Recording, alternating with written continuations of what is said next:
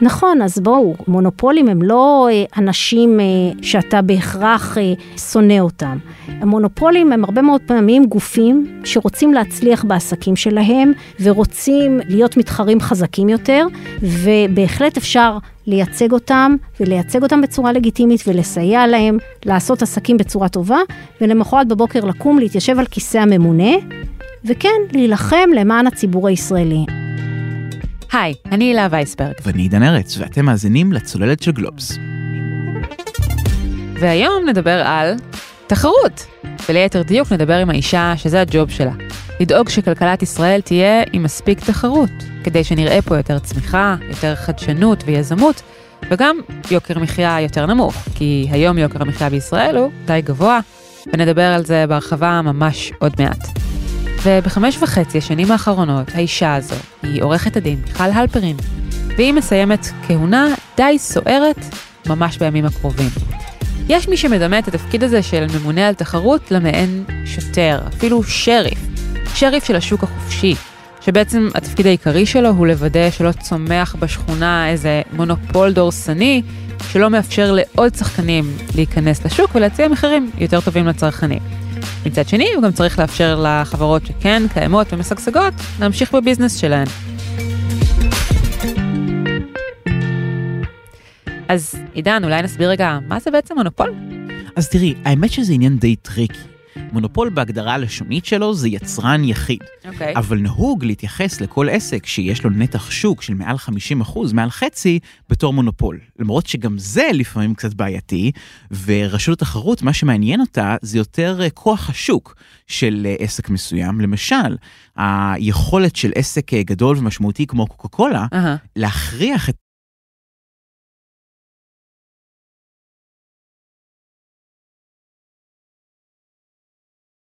והוא יכול לעשות את זה למרות שאין לו נתח שוק של יותר מ-50%. נכון מאוד. ותגיד, בכל מדינה בעצם יש אה, ממונים על תחרות? כן, בכל מדינה יש לזה שם קצת אחר, אבל בבסיסו הקונספט של זה קיים בכל מדינה מערבית, mm-hmm. כבר עשרות שנים עד כדי אה, יותר מ-100 שנה.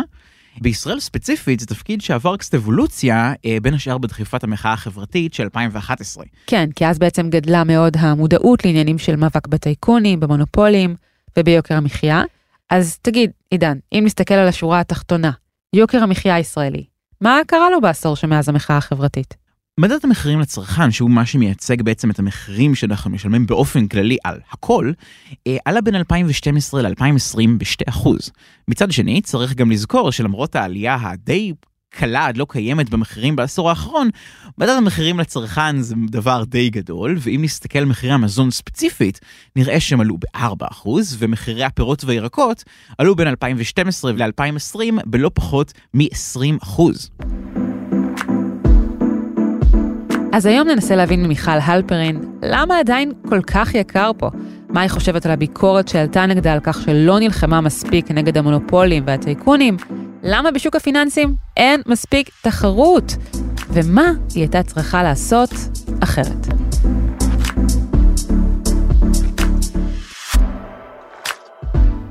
קדנציה של ממונה על תחרות היא מהארוכות שישנן בשירות הציבורי, שש שנים. והפרישה של מיכל הלפרין עכשיו היא חצי שנה לפני הזמן. מכיוון שכך עלו תהיות אם יש קשר לדוח מבקר המדינה מהזמן האחרון, שדיבר על פער מחירים של עשרות אחוזים מול מדינות OECD בתחום המזון, פער שכל הזמן גדל, ועל כך שמזה 20 שנה לא הכריזה רשות התחרות על מונופול בשוק המזון, ועוד טענות רבות שניגע בהן. אז שאלנו את מיכל, האם יש קשר בין מסקנות הדוח הזה לבין הפרישה שלה? ההחלטה הייתה גמורה וסגורה עוד הרבה לפני שהדוח פורסם. Mm. בסופו של דבר אני עוזבת את הרשות כדי לנסוע לשנת מחקר וכתיבה בהרווארד, mm-hmm. משהו שאני מאוד רציתי כבר הרבה מאוד זמן. ולכן הדברים האלה כבר היו ידועים חודשים לפני שיצא דוח המבקר, בלי לגרוע מחשיבותו ומקומו של, של דוח המבקר. קודם כל אני מברכת על זה שהמבקר שם זרקור על שוק המזון, כי כמו שאמרתי, השוק עדיין, אין לנו מה לנוח על זרי הדפנה, עדיין דורש שיפור תחרותי מאוד משמעותי. Mm-hmm. ספציפית, בשוק המזון, חברות המזון הגדולות, כל אלה שהזכרתי קודם, הן כולן מוכרזות כבר כמונופולים. כלומר, גם תנובה, גם קוקה קולה, גם אוסם, גם שטראוס, גם יוניליבר, כל החברות האלה מוכרזות כבר כמונופולים, ולא ראיתי שההכרזות האלה הביאו ישועה לשוק המזון. הסיבה היא שהכרזת מונופול, שזה אגב משהו, המצאה שיש רק בישראל, לא מצאתי אותה בשום מקום אחר בעולם, זה בעצם הצהרה דקלרטיבית שאין לה שום השפעה בעולם המציאות. בסוף, מונופול הוא מונופול, גם אם הכרזתי עליו וגם אם לא הכרזתי עליו. למרות שאם את מכריזה, את גם יכולה לנקוט ביותר צעדים למולו, לא? ממש לא. אין אפילו צעד אחד שאני יכולה לנקוט כלפי מונופול מוכרז, אבל לא יכולה לנקוט כלפי מונופול שהוא לא מוכרז. Okay. אוקיי. אנחנו בפועל נקטנו לאורך השנים בהליכים נגד מונופולים שלא היו מוכרזים. למשל, פייסבוק, מונופול קטן כזה, נקטנו נגדם הליכים בלי להכריז עליהם, אבל הם לא הדוגמה היחידה. Mm-hmm. אנחנו, בפירוש ההכרזה, לטעמי, התועלת שלה היא שוליים שבשוליים. ולכן באמת, אם יש משפט שעליו אני לא מסכימה עם המבקר, זה שיש תועלת בהכרזות על מונופול. אני גם אמרתי לו, בפירוש, שאם הם יאירו את עיניי מה התועלת שהם רואים בהכרזות מונופולים, אז אנחנו לגמרי נבדוק את עצמנו מחדש. יש מה להפסיד מזה? אין מה להפסיד מהכרזות מונופול, למעט העובדה שאנחנו מאבדים את הפוקוס. רשות התחרות צריך להבין, זה לא רשות שיש לה אינסוף משאבים. אם זה באמת הצהרה דקלרטיבית לחלוטין, אין לה שום משמעות, אפשר להטיל בדיוק אותן סנקציות על אלה ועל אלה, אז למה ההגדרה הזאת עדיין קיימת היום? קשה לי היום לשחזר מה הייתה המטרה המקורית כשב-1959 חוקקו את האפשרות להכריז פעם ראשונה על בעלי מונופולין. אני לא יודעת מה, מה הייתה ההשקפה אז, וגם בואו נודה על האמת, מאז 1959 השתנתה כלכלת ישראל ושינתה את פניה עד מאוד. אני מניח שגם תחום, תחום ההגבלים העסקיים אה, שינה את פניו לאין, בזמן הזה. לאין שיעור הוא שינה, אגב, אין ספק. במה למשל? בוא נגיד, ב-1959 הכלכלה הישראלית הייתה כולה בידי מדינת ישראל. היום אנחנו חיים בשוק חופשי ושואפים לשוק חופשי ומשוכלל, זה עולם אחר לגמרי כמובן. וממונים בשנות ה-80 ואפילו ה-90 הכריזו על בעלי מונופולים, כי זה מה שאפשר היה לעשות. וזה הועיל? להערכתי זה לא הועיל. כן, בשנת 2012 השתנה המצב, כי נתנו לממונה סמכות להטיל עיצומים מנהליים, mm-hmm. התחילו צעדי אכיפה נגד מונופולים. הם התחילו בהדרגה בסוף 2015. היום אני יודעת להגיד שבשעה שאנחנו מדברים, אנחנו מנהלים כרגע הליכי אכיפה נגד שישה, שבעה מונופולים במקביל. חלקם מוכרזים, חלקם לא מוכרזים. יכולה לומר מי הם? אז למשל, פייסבוק, שנמצאת, צריך לומר בהגינות, עוד בהליכי שימוע אה, לפני נקיטת צעדי אכיפה, ועוד לא שמענו את טענותיהם, אז אנחנו בוודאי לא יודעים מה הם, מה הם יגידו לנו. יש נגדם הליך אכיפה. על אה, מה? על כך שהם, למרות שהם מונופול במדינת ישראל, ולמרות שהם מונופול מחויב להגיש הודעת מיזוג על כל עסקה של רכישת חברה שהוא עושה במדינת ישראל, למרות זאת הם עשו סדרה של רכישת חברות, בלי להודיע לרשות ובלי לבקש את רשותה. יש גם הליכי אכיפה שנקטנו נגד מונופולים שהם כן מוכרזים, כמו בזק, חברת חשמל, קוקה קולה, תנובה. עוד דבר שהמבקר התייחס אליו זו הסוגיה של היבואנים הישירים בהשוואה ליבואנים המקבילים. הוא קרא לכם אה, לגבש אמצעים מתאימים לפעולה מול היבואנים הישירים למניעת פגיעה בתחרות. בטח אה, עידן ירצה להסביר אה, את המושגים לרגע. כן, אז בעצם יבואן ישיר הוא מי שמתקשר באופן ישיר עם היצרן, בדרך כלל בחו"ל, כי הוא יבואן, ובעצם הוא המפיץ הרשמי שלו במדינת ישראל. לעומת זאת, יבואן מקביל הוא כזה שמשיג את המוצרים באיזושהי דרך אחרת, למשל לקנות עודפי ייצור במדינה שלישית, או כל, או כל דרך מסחרית להשיג את המוצר, ועל ידי כך הוא יכול בעצם להתחרות ביבואן הרשמי במדינת ישראל, וככה להגביר את התחרות ולהוריד את המחירים. אז למשל יבואנים רשמיים מוכרים הם שסטוביץ' ודיפלומט. שסטוביץ' מביא לכאן מותגים כמו פלמוליב, ליידי ספיד סטיק, קולגייט, וזו ממש רק ההתחלה. ודיפלומט מותגים כמו ג'ילט, הדן שולדרס, פמפרס. אז אפשר לכנות אותם מונופולים?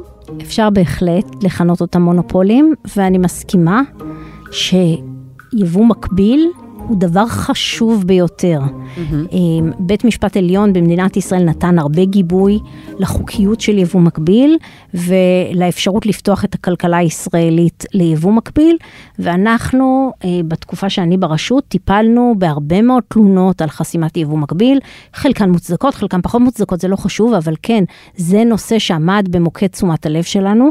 אני חושבת שגם פה, א', יש הרבה פעמים התנהגויות שדורשות צעדי אכיפה, ואנחנו נוקטים לפעמים צעדי אכיפה, למשל נגד שסטוביץ', mm-hmm. אבל אה, לא, זה לא רק, יש לנו גם מה לעשות בתחום הרגולציה כדי לעזור ליבואנים מקבילים אה, לייבא יותר בקלות. כל פעם שבו איזשהו רגולטור מבקש תעודת מקור מהיצרן, בזה הוא פחות או יותר סגר את הפתח ליבואנים מקבילים. כש, כשבעיקר מי עושה את זה? אני מכיר את מכון התקנים שעושה את זה, יש עוד גוף? אז ב, ב, למשל בתחום היבוא הרכב mm-hmm. עושה את זה המכס, mm-hmm. יש תחומים שבהם אה, משרד הבריאות מבקש את זה, יש תחומים שבהם משרד התקשורת מבקש את זה, בהחלט יש לנו מה להשתפר בתחום של הקלות, הקלות ליבוא מקביל.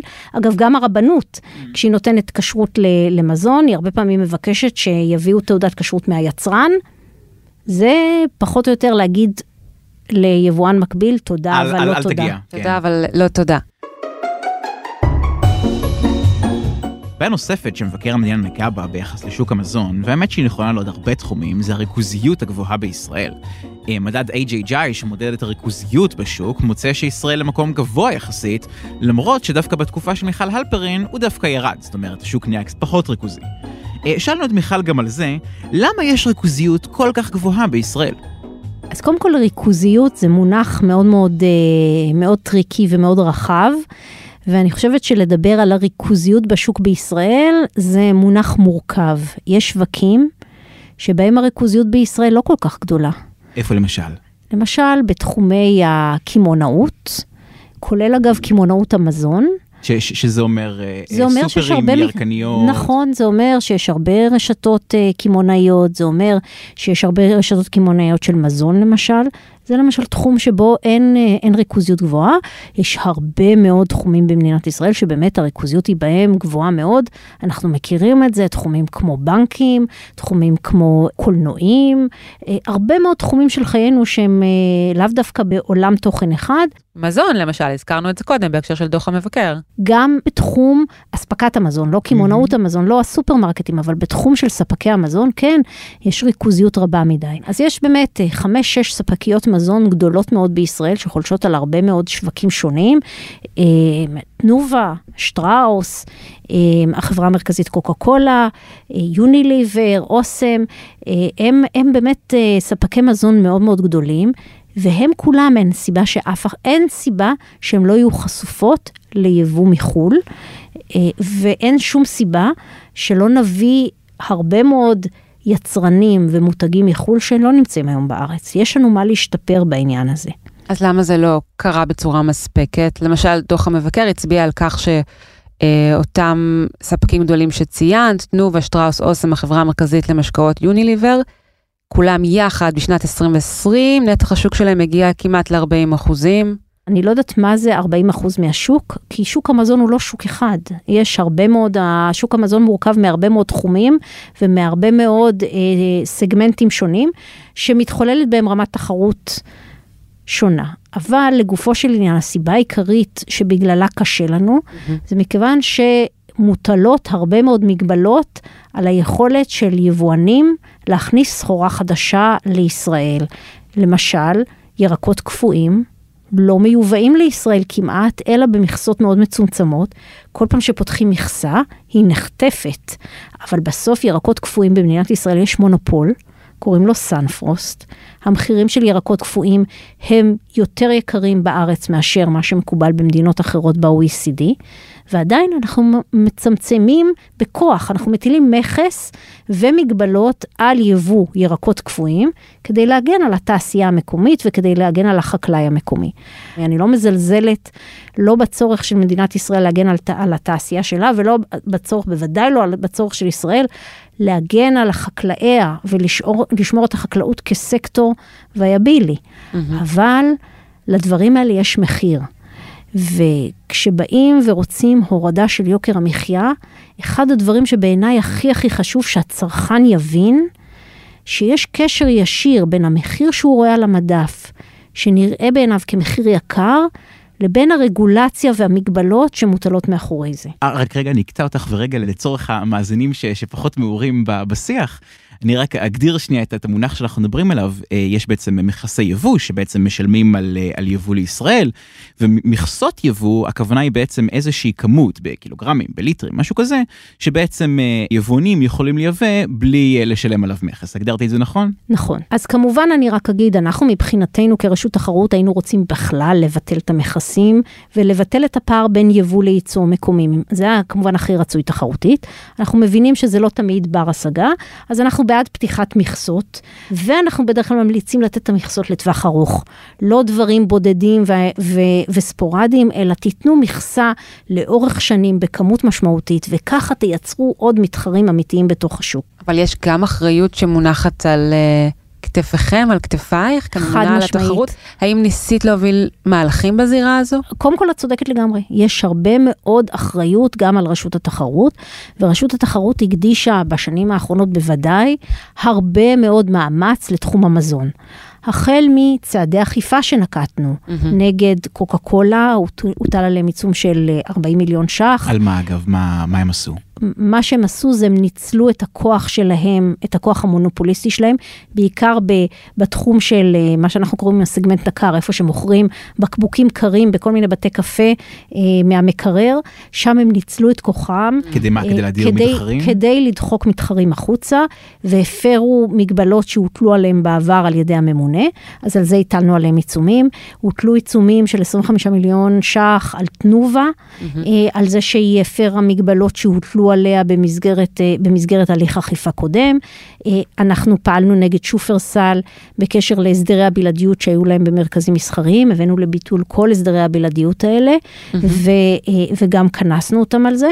עשינו הרבה מאוד הליכי אכיפה בתחום של המזון, אבל זה לא רק אכיפה. עשינו גם הרבה מאוד עבודה מול הממשלה, בניסיון לשכנע אותם לפתוח תחומים לתחרות. דיברת קודם על עיצומים שהטלתם על uh, כל מיני חברות, תנובה, קוקה קולה וכן הלאה. זה מדגדג להן בכלל, לחברות הענק האלה. אז קודם כל צריך לבוא ולומר, העיצומים שמטילה רשות התחרות על גופים כמו קוקה קולה, כמו בזק, כמו חברת חשמל, הם עיצומים שלפחות בסטנדרטים ישראלים הם חסרי תקדים. רשות התחרות יכולה היום, אחרי הרפורמה שעשינו בחוק התחרות, להטיל עיצומים של עד 100 מיליון ש"ח, זה הרבה מאוד. היו, והיו עיצומים בפועל בסכומים האלה? אז uh, העיצום הגבוה ביותר שהוטל הוא באמת על קוקה קולה של 40 מיליון ש"ח, אבל בהחלט היינו במצב כבר ששקלנו להטיל על איזשהו גוף עיצומים בשיעור של כמעט 80 מיליון ש"ח.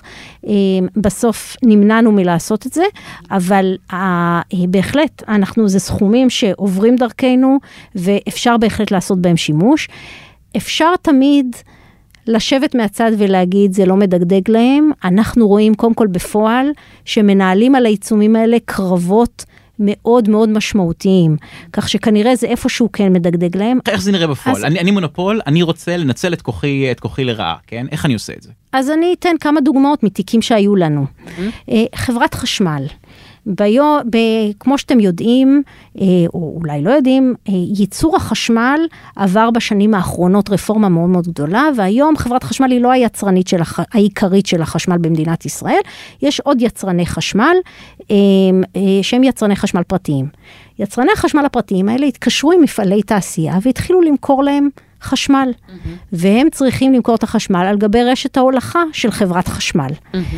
באה חברת חשמל אל מפעלי התעשייה ואמרה להם, אתם רוצים לקנות מיצרן חשמל פרטי? אין שום בעיה, אין לנו בעיה עם זה, אנחנו רק אומרים לכם שאת השירות המיוחד שנתנו לכם עד היום, שבו תיאמנו איתכם מתי עושים הפסקות חשמל, ומתי מורידים את הרשת, מעלים את הרשת, את כל הדברים האלה, אנחנו לוקחים מכם. אם יש לכם בעיה עם רשת החשמל, תתקשרו 166, תתייצבו בתור, ובהצלחה שיהיה לכם. נגד ההתנהגות הזאת, הרשות נקטה בסנקציות.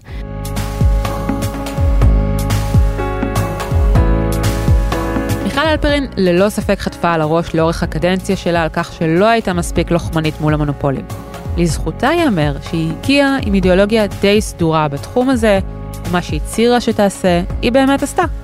חברת החשמל היא מונופול בין אם אני אכריז עליה ובין אם לא. בזק היא מונופול בין אם אני אכריז על בזק ובין אם לא.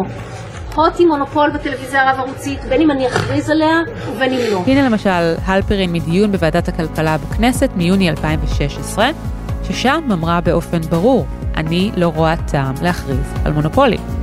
גברתי, אני באמת לא רוצה להפריע לך ברצף הדברים, אבל הכרזה על מונופול היא מעין תמרור עצור. אם זה כל כך חסר תועלת, למה המונופולים עצמם כל כך נאבקים בזה? ומי שמאתגרים אותה בנושא הזה הם חברי הכנסת דאז, זהבה גלאון ומיקי ברקוביץ'. וגם אנחנו שאלנו את מיכל הלפרין היום, בהסתכלות של חמש וחצי שנים לאחור. מה בעצם רצית להשיג כממונה על התחרות, והאם את מרגישה שהצלחת לעשות את זה? כן, אז קודם כל צריך לזכור שכשהגעתי לרשות, אה, הגעתי כבר פעם שנייה לרשות. עבדתי כיועצת משפטית של הרשות, הייתי יועצת משפטית של הרשות בין 2002 ל-2006 והכרתי אותה היטב עוד לפני שמוניתי להיות ממונה. אחרי זה הייתי עשר שנים בשוק הפרטי ועבדתי מול הרשות, הסתכלתי עליה מבחוץ ועבדתי מולה, כך שהכרתי את הרשות היטב, גם מבפנים וגם מבחוץ, וראיתי אותה בקרבות שאותם היא מנהלת, גם אה, אל מול לקוחותיי וגם כמי שניהלה את הקרבות האלה עבור הרשות כשהייתי יועצת משפטית. ו, אה, וכשהגעתי לרשות, בפירוש חשבתי שהמשימה העיקרית היא לדעת להיות ממוקד ואפקטיבי. אני חושבת שבחלוף חמש וחצי שנים, אני מסתכלת על זה, יש הרבה מאוד הישגים. אה, בתחום המיזוגים, אנחנו מאוד קיצרנו את אה, מועד ההחלט, הבדיקות שלנו של מיזוגים, והחלטנו לפקס אותם במיזוגים בעייתיים. אני רק אתן לכם סדרי גודל. אה, רשות mm-hmm. התחרות בודקת בערך 200 מיזוגים כל שנה. היא לא יכולה להשקיע את כל משאביה בכל מיזוג ולבדוק לעומק כל מיזוג. רוב המיזוגים גם אינם בעייתיים. בסוף צריך להכיר בזה שרוב המיזוגים לא מעוררים שאלה. הגעתי לרשות, אמרתי, כל המיזוגים האלה שנופלים עלינו, הרי כולה, רובם, אתם רואים אותם מ-day one, ואתם יודעים שאנחנו נאשר אותם. בואו, את המיזוגים האלה שצונחים עלינו ואנחנו יודעים מהיום הראשון שנאשר, בואו נעביר אותם ישר לאישור. ואני שמה כיעד שהמיזוגים האלה יאושרו תוך שלושה ימים. במקום שלושים ימים, שלושה ימים. Mm-hmm. שמנו את זה כיעד, והיום בערך 30 עד 40 אחוז מהמיזוגים עוברים במסלול הזה. זהו, כי אחת השאלות שעלו בעקבות הדבר הזה, זה האם זה לא יוצר, זה מין שיטת מצליח כזאת, במסגרתה, טוב, אם זה בכל מקרה האחריות שלי בתור בעל העסק לבדוק את עצמי, אז טוב, אז אני יכול, אם יש איזו עסקה שאני לא לגמרי בטוח אם היא כשרה או לא, אז טוב, נלך עליה, מקסימום יגידו לי בדיעבד. וזה לא עלול להגביר את כמות העסקאות הבעייתיות? אם אנחנו רוצים לעשות דה-רגולציה, בצידה חייבת להיות אכיפה מרתיעה. אי אפשר להסתפק ברגולטור שכל פעם שהוא מוצא הפרה, הוא אומר, טוב, אז עכשיו תפסיקו. זה לא מרתיע מספיק, זה מעודד שיטת מצליח, בדיוק כמו שאמרת.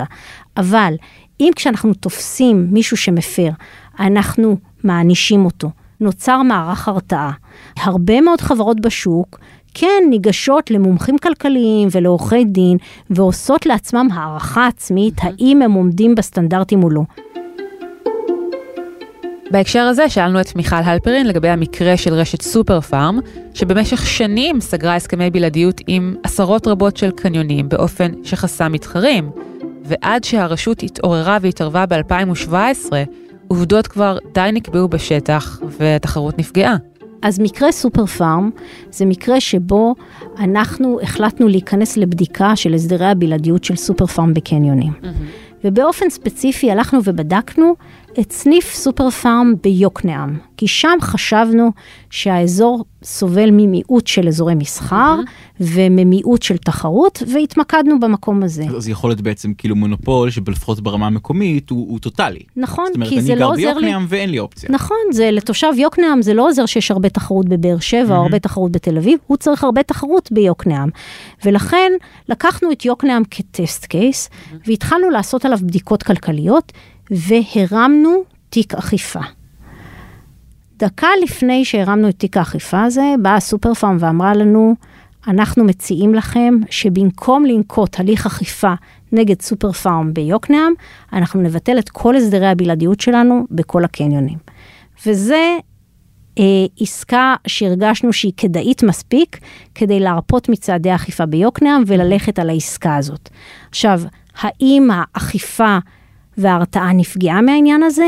אני לא יכולה לומר שלא. יכול להיות שנפגעה הרתעה, אבל בצד זה, השגנו בבת אחת ביטול הסדרי בלעדיות במעל 100 קניונים, וגם לזה יש חשיבות. הרבה פעמים יש ויכוח בין משפטנים לכלכלנים וגם בין ימין לשמאל כלכלי, אם ממונה על תחרות צריכה להתערב במקרים שבהם יש חברה עם מותג מאוד חזק, נגיד קוקה קולה, שמתמחרת את המוצר שלה בצורה גבוהה מאוד ביחס למתחרים, מה שנקרא תמחור מופרז או תמחור לא הוגן. כן, והוויכוח הזה מתחזק, כי אם יש תחרות ועוד שחקנים, וזה לא המשקה השחור בטעם קולה היחיד בשוק, אז נשאלת השאלה, האם זה לא בעצם הבעיה של הצרכן שהוא קונה במחיר מופרז? כאילו, למה אתה חייב לקנות את המותג? בדיוק, יש עוד מתחרים. זה שלא רשום לזה קוקה קולה, לא בהכרח אומר שזה פחות טוב. אז בוא נשמע מה מיכל הלפרין אמרה בנושא הזה בכנס של מרכז חת לתחרות ורגולציה של המכללה למינהל, שנערך בספטמבר 2020. ויש משהו מאוד מאוד מטעה בעילה של מחיר בלתי הוגן. למתבונן מהצד זה נראה כמו איזה אבקת קסמים כזאת. יבוא הממונה על התחרות ויפזר על כל המונופולים שיש לנו במדינה אבקה של הליכי אכיפה כנגד מחיר בלתי הוגן, והופ, כולנו נקום בוקר אחד לתוך מדינה שבה אין יוקר מחיה, ושבה כל מוצר, כל מותג, כל פיתוח, כל פטנט, נמכרים במחיר שווה לכל נפש. בפועל זה לא עובד ככה. בואו נשמע את מה שאמר אחר כך בכנס עורך הדין שחר בן מאיר, שלפני כמה שנים תבע את תנובה בתביעה ייצוגית על תמחור מונופוליסטי בקוטג' וגם זכה בתביעה. הרשות להגבלים אמורה להציב גבולות למונופולים גם בנושא של מחיר לא הוגן, ויסיים בזה. נניח שהיא לא רוצה לעשות את זה, סבבה, אנחנו נעשה את זה לבד. מה שהיא עושה היום, היא מפריעה למי שמנסים לעשות את העבודה שהיא הייתה אמורה לעשות. וככה מיכל הלפרין רואה את הדברים היום. האינטואיציה שלנו כצרכנים תמיד תגיד ברור, בשביל מה יש לי רשות תחרות. בפועל הסיפור הוא הרבה הרבה יותר מורכב. רשות תחרות היא לא רשות שעוסקת בפיקוח על מחירים, זה גם לא תחום המומחיות שלה. Mm-hmm. רשות תחרות צריכה לאפשר את התשתית כדי ששוק חופשי יתקיים וכדי שתתקיים הרבה מאוד תחרות. לאכוף אה, אכיפה נגד מונופול שגבה מחיר גבוה מדי, זה כמו לתת אקמול נגד אה, דלקת ריאות. אם אנחנו mm-hmm. רוצים לטפל בזה שקוקה קולה גובה מחיר מופרז, אנחנו צריכים לייצר עוד תחרות לקוקה קולה. זה יגרום לה להוריד את המחיר כן. למחיר נמוך יותר. המאבק על התחרות הוא מאבק עיקש, סבלני, צעד אחר צעד, מלחמה אחרי מלחמה, קרב אחרי קרב, אבל הדרך היא לא להגיד למונופולים בכוח, מעכשיו תמכרו במחיר יותר נמוך. מיכל הלפרין גם ספגה ביקורת לא מבוטלת לאורך השנים על מתווה הגז. לא ניכנס עכשיו לכל ההיסטוריה, אלא למה שקרה כאן בתקופה האחרונה. ישנם שני מאגרים של גז טבעי שבהם שותפות החברות נובל שברון ודלק קידוחים של יצחק תשובה, לוויתן ותמר. בלוויתן הן מחזיקות בבערך 85% ובתמר פחות, בערך חצי. ושני המאגרים התחרו על הסכם למכירת חשמל מול חברת חשמל באותו המחיר, ולוויתן זכה במכרז. זה היה ב-2019. אחרי שזה קרה, שותפות במאגר תמר שהן לא נובל ודלק, ניסו להמשיך להתחרות. הן הציעו לחברת חשמל מחיר יותר נמוך, אבל השותפים בתמר, נובל ודלק מנעו מהן מלהתקדם, וזה היה המקום שבו רשות התחרות התערבה. ניתן למיכל הלפרין להמשיך מכאן. נובל היא לא סתם שותפה בתמר, היא גם שותפה מפעילה בתמר. היא בסוף זאת שלוקחת את הגז בשדה תמר ושולחת אותו בצינור אל חופי ישראל. Mm-hmm. והיא פשוט מנעה את, ה, מנעה את ההסכם הזה ולא אפשרה אותו. ועל זה נפתחה הבדיקה, תוך אפשרות שננקוט צעדי אכיפה נגד נובל על ניצול מעמד לרעה. כי, בא... כי הסכם כזה מול חברת חשמל יכול להוזיל את החשמל לכולנו. נכון מאוד, אנחנו חושבים שחברת חשמל, אה, יש לה זכות ליהנות מתחרות וממחירים נוחים, וחברת חשמל כשהיא קונה גז בזול, בסוף זה מתגלגל לחשבון חשמל של כל אחד ואחד מאיתנו. היינו בדרך לנקוט צעדי אכיפה נגד נובל, mm-hmm. ולפני ש... שהגענו, מיצינו את הבדיקות שלנו, אה, באה נובל בהצעה שהיא תאפשר מכר בנפרד בתמר. מה זה אומר מכר בנפרד? שכל שותף בתמר יוכל למכור את חלקו של הגז בלי קשר לשותפיו האחרים. כלומר לייצר תחרות בתוך אותו, אותו מאגר גז. נכון. זה אפשר יצירת תחרות גם בתוך מאגר הגז עצמו, ועוד יותר חשוב מזה, זה אפשר ליצירת תחרות בין תמר לבין לוויתן, כי אני מזכירה לכם את העובדה הפעוטה שנובל היא שותפה גם בלוויתן. אז בפתיחת השוק הזה לתחרות, בפעם הראשונה מאז מתווה הגז, אנחנו ראינו הישג שמגלם בתוכו חיסכון של מיליארדים למשק הישראלי. כשבאה הצעה כזאת ואני צריכה למדוד אותה אל מול קנסות של כמה עשרות מיליוני ש"ח, אז זה משהו שנכנס למשוואה ומצדיק עסקה של איזושהי פשרה. אבל למדיניות הזו שהובילה הלפרין יש גם מתנגדים. למשל ארגון לובי 99. הם טוענים שרשות התחרות הייתה צריכה לחייב את החברות למכור גז בנפרד, לא רק לאפשר להן. כי עכשיו כשעל הפרק עומדת פתיחת הסכם הגז בין מאגר תמר לחברת חשמל, לכל החברות השותפות במאגר יש אינטרס דווקא לאחד כוחות, למכור יחד לחברת חשמל. וזה באמת מה שקרה, הן הודיעו שבכוונתן לאחד כוחות, לבד קבוצת דלק. ומה תהיה התוצאה לפי לובי 99? כרגע מסתמן שהיא תהיה פחות טובה לציבור הישראלי, בהשוואה למצב שבו הייתה מתקיימת תחרות בתוך המאגר, ומחירי הגז היו יכולים להיות יותר נמוכים. מה יקרה באמת? נחכה ונראה. רציתי לגעת uh, גם בתחום הפיננסים. Uh, פרסמתם דוח לאחרונה, שאמר ששוק המשכנתאות בישראל סובל מתחרותיות נמוכה, ואנחנו בגלובס, רועי ויינברגר חשף שבעקבות הדוח הזה בנק ישראל הולך לשורה של צעדים, ואני רוצה לשאול אותך, האם זה מספיק? בסופו של דבר אנחנו רואים שאנחנו, הישראלים, הציבור, לא מספיק אה, עוברים מבנק לבנק, שהתחרותיות בפיננסים היא, היא די נמוכה. נכון, אז הדוח הזה הוא חשוב מסיבה כפולה. קודם כל, לשוק המשכנתאות יש איזה מין תדמית שאם יש מקום שבו יש תחרות בין הבנקים זה משכנתאות. בפועל mm-hmm. המחקר שלנו חשף שהדבר הזה רחוק מלשקף את המציאות mm-hmm. ויש סך הכל תחרות מועטה מאוד גם על המשכנתאות. המשמעות של זה היא שרוב הלקוחות אה, אפילו לא לוקחים יותר מאשר הצעה אחת וואו. לפני שהם לוקחים משכנתה. ואם כבר נגענו בפיננסים, אז עוד פונקציה עם דומיננטיות מאוד גבוהה בשוק, היא אפליקציית התשלומים ביט של בנק הפועלים, אתם בטוח מכירים אותה. לפי הערכות היא חולשת על 80% מהעברות הכספים מאדם לאדם בישראל. אבל בחודשים האחרונים, מאז מפץ אפל פיי והארנקים הדיגיטליים, שזו היכולת לשלם עם הארנק בקופה, ביט עשתה עוד משהו והשיקה את ביט קארד. זה כרטיס אשראי של ביט, שגם אנשים שאינם לקוחות בנק הפועלים יכולים להשתמש בו. והדבר הזה הכעיס מאוד כל מיני גופים כמו לובי 99, וכן את הממונה לשעבר על ההגבלים העסקיים, דרור שטרום, שגם חתום על רפורמה שקרויה על שמו רפורמת שטרום. הסיבה שהם כל כך כועסים, זה כי רפורמת שטרום ניסתה לפצל בין הבנקים לבין חברות האשראי, כדי להכניס יותר תחרות לעולמות הפיננסיים, ולדאוג לזה שיהיו יותר שחקנים שיוכלו להציע לנו הלוואות ושירותי אשראי. נכון, ישראכרט יצא מבנק הפועלים, ולאומית קארד יצא מבנק אה, לאומי, והפך למקס. כן, ובעצם אה, שטרום למשל די עצבני על זה שלכאורה בנק הפועלים מנסה לעקוף את הרפורמה על ידי ההשקה של ביטקארד שיושבים תחת בנק פועלים, ועל ידי זה בעצם להיכנס בחזרה לתחום אה, כרטיסי אשראי שהרפורמה ניסתה להוציא אותה ממנו. בבנק הפועלים הסבירו שהם תורמים להגדלת התחרות, לכן אין שום בעיה עם המהלך של ביטקארד וחוק שטרום. וכששוחחתי עם דרור שטרום בעניין הזה לפני כמה חודשים, שאלתי אותו, מה אתה היית עושה לו היית היום הממונה על התחרות. אם אני הייתי היום ממונה על תחרות, והייתי בא לבנק הפועלים ואומר, nice try, חבר'ה, הנה כרטיס עצור, בואו נלך לבית משפט, אם אתם רוצים, אבל זה לא מה שהתכוון חוק הרפורמה. החיים לימדו אותי עשר שנים בשירות המדינה כממונה וכזה, שבסוף המציאות הכלכלית בשוק היא חד-חד ערכית. או שאתה אה, שורד ומתחרה, או שהורגים אותך.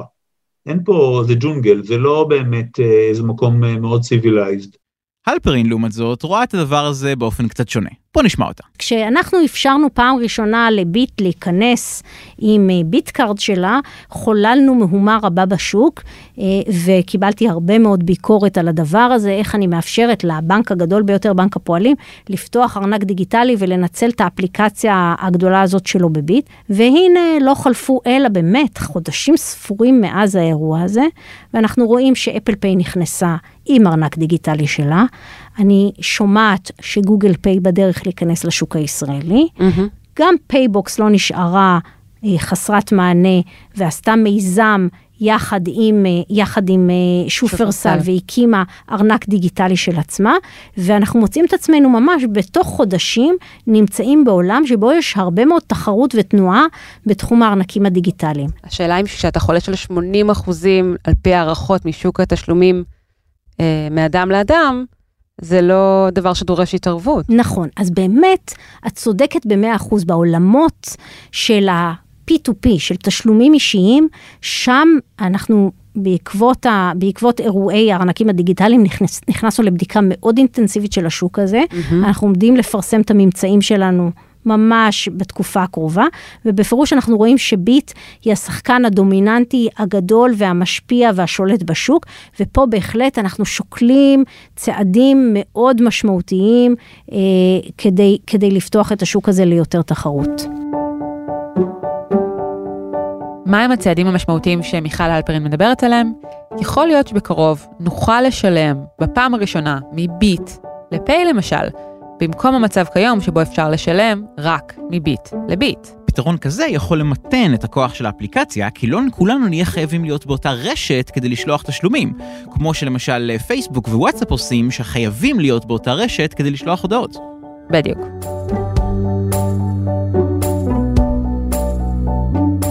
אז דיברנו קודם על סופר uh, פארם, כן, והדרך שבה הם מנצלים את, ה, את הכוח, את כוח השוק שלהם. עכשיו, אחת מה, מהתמורות הגדולות ביותר שנעשו ב, בשוק הזה, זה בעצם הכניסה של שופרסל אה, לתחום הפארם, אה, על ידי הקנייה של ניו פארם.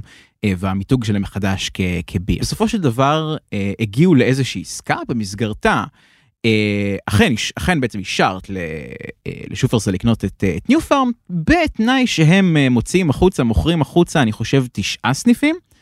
אה, ו, ובעצם מקימים את רשת סמארט אה, פארם שאמורה להיות המתחרה השלישי הגדול המוצלח אה, ש, שיחני, שיהפוך את השוק הזה מכמעט מונופוליסטי לשיש בו שלושה מתחרים אפילו. אבל זה לא הלך. הסמארט פארם קרסה די מהר ורוב הסניפים שלה נקנו האמת על ידי סופר פארם. זאת אומרת, יכול להיות שאולי נכנסת פה וניסית לאכול את העוגה ולהשאיר אותה שלמה ובסוף בעצם יצאת קרחת מכאן ומכאן? צריך לומר, המיזוג של שופרסל וניו פארם הוא מאותם מיזוגים שבאמת מעוררים דילמה לא פשוטה לממונה על תחרות, יהא אשר יהא. כי מצד אחד הרוכשת היא רשת הקמעונאות הגדולה ביותר במדינת ישראל, ולא תמיד זה נראה טוב לחזק אותה עוד יותר בעוד כמה עשרות סניפים ש, שיהיו לה. מצד שני, היא קונה ונכנסת לתוך עולם שבו שולט מונופול אחד, שלטון ללא מצרים. סופר פארם פתחו חנות בכל שטח נדל"ן פנוי, ונכון, עשינו בדיוק את מה שאתה אומר, ניסינו לאכול את העוגה ולהשאיר אותה שלמה, וצריך גם להיות הוגנים ברמת הפרספקטיבה, שלא לגמרי הלך לנו.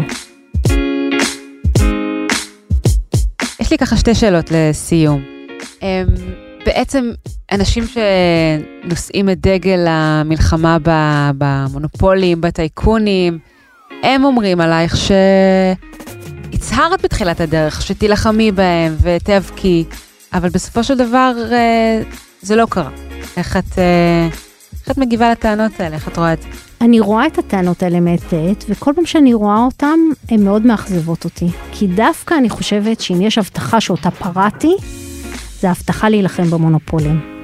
רשות התחרות ידעה בחמש וחצי השנים האחרונות עשייה חסרת תקדים נגד מונופולים.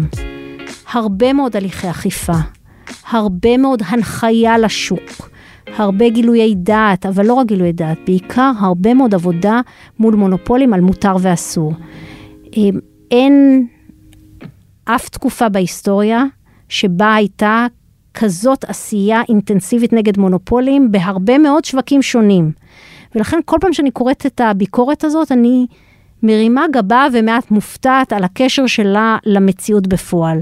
אני לא חושבת שיש דוגמה לאף ממונה לפניי שעשה כל כך הרבה נגד מונופולים, ואני אומרת את זה לא כי יש לי ביקורת על ממונים קודמים, חס וחלילה.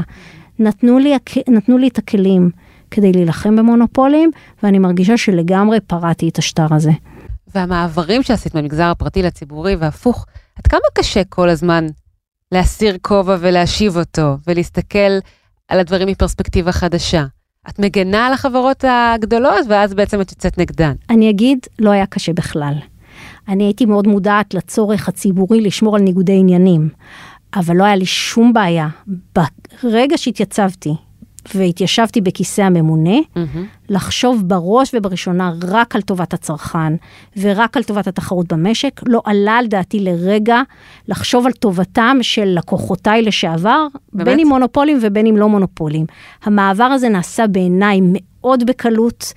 אה, אבל ישבת איתם, התיידדת איתם, זה לא הופך את זה ליותר מורכב? נכון, אז בואו, אה, אה, מונופולים הם לא אנשים, הם לא עברייני מין שאתה בהכרח שונא אותם. Mm-hmm. המונופולים הם הרבה מאוד פעמים גופים שרוצים להצליח בעסקים שלהם mm-hmm. ורוצים להיות מתחרים חזקים יותר, ובהחלט אפשר לייצג אותם ולייצג אותם בצורה לגיטימית ולסייע להם לעשות עסקים בצורה טובה, ולמחרת בבוקר לקום, להתיישב על כיסא הממונה, וכן, להילחם למען הציבור הישראלי. הכל תוך כמובן שמירה וכיבוד של הסדרי ניגוד עניינים, שאני לגמרי מכבדת את mm-hmm. כל הדרישות שנדרשו בהקשר הזה, אני חושבת שהם חשובים גם mm-hmm. למראית פני הדברים, אבל בהחלט אני לא הרגשתי שיש לי בעיה לעשות מעבר מצד לצד.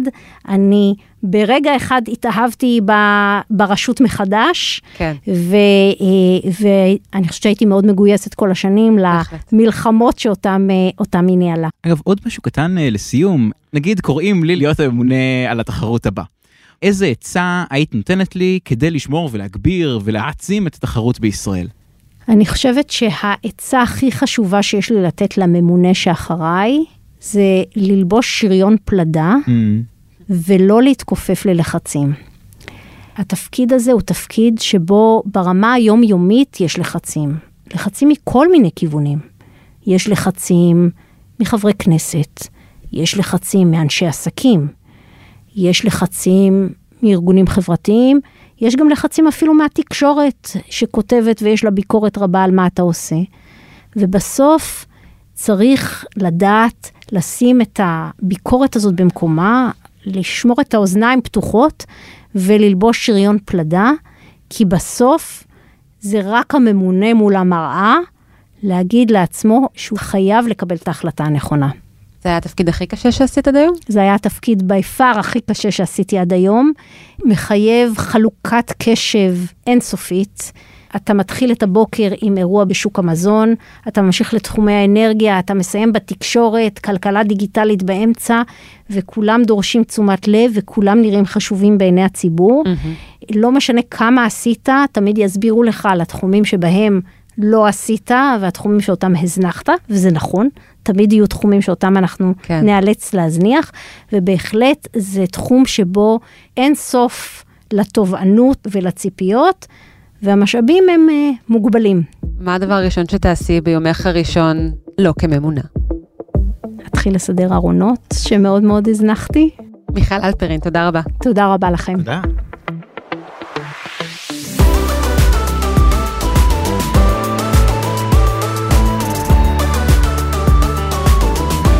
עד כאן עוד פרק של הצוללת. אתם יכולים למצוא אותנו באתר גלובס, בספוטיפיי או בכל אפליקציית פודקאסטים. ונשמח אם תדרגו אותנו גבוה, וגם אתם מוזמנים לשלוח את הפרק לחברה או חבר שעוד לא שמעו עלינו. ואם עוד לא האזנתם לפרק החדש של הסדרה החדשה שלנו, צוללים לתקציב, אל תפספסו את הפרק על הקרבות שמאחורי הרפורמות הגדולות. תודה רבה לעורך הסאונד התותח שלנו, ניר לייסט. להילה גת שעזרה לנו עם תמלול השיחה עם מיכל הלפרין, ולמיכל הלפרין שהגיעה לאולפן, ותודה לך עידן. תודה לך הילה. תודה לכם שהאזנתם, נתראה בפרק הבא. ביי ביי.